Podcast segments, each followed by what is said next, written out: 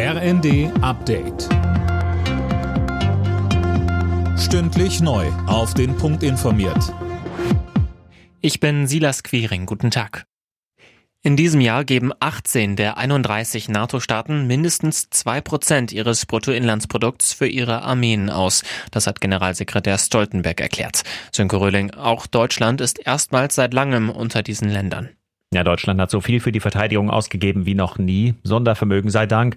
Und Verteidigungsminister Pistorius verlangt, dass die Bundeswehr auch langfristig mehr Geld bekommt. Er hat sich aber gegen eine Erhöhung des Sondervermögens ausgesprochen und fordert stattdessen einen generell höheren Etat. Denn die Truppe brauche mehr moderne Ausrüstung und damit einher gehen auch höhere Instandhaltungskosten.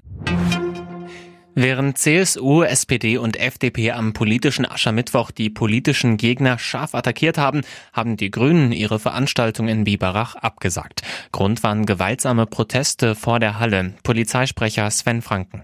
Also vom Grundsatz her waren die Anfahrtswege in und um Biberach blockiert und es kam leider auch zu aggressiven Protestaktionen. Es wurden Gegenstände auf Polizeibeamte und auf Polizeifahrzeuge geworfen und Aufgrund diesen Angriffen mussten die Polizeibeamten einschreiten und es wurde auch Pfefferspray und Schlagstock eingesetzt.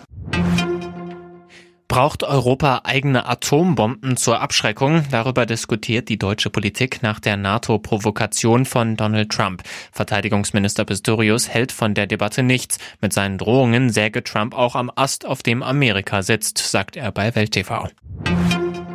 Fasten liegt gerade bei Jüngeren voll im Trend. Das zeigt eine Umfrage für die Krankenkasse DAK. Drei Viertel der Befragten unter 30 Jahren finden, es sei gut, einige Zeit lang auf Alkohol, Schokolade, Zigaretten und Co. zu verzichten. Alle Nachrichten auf rnd.de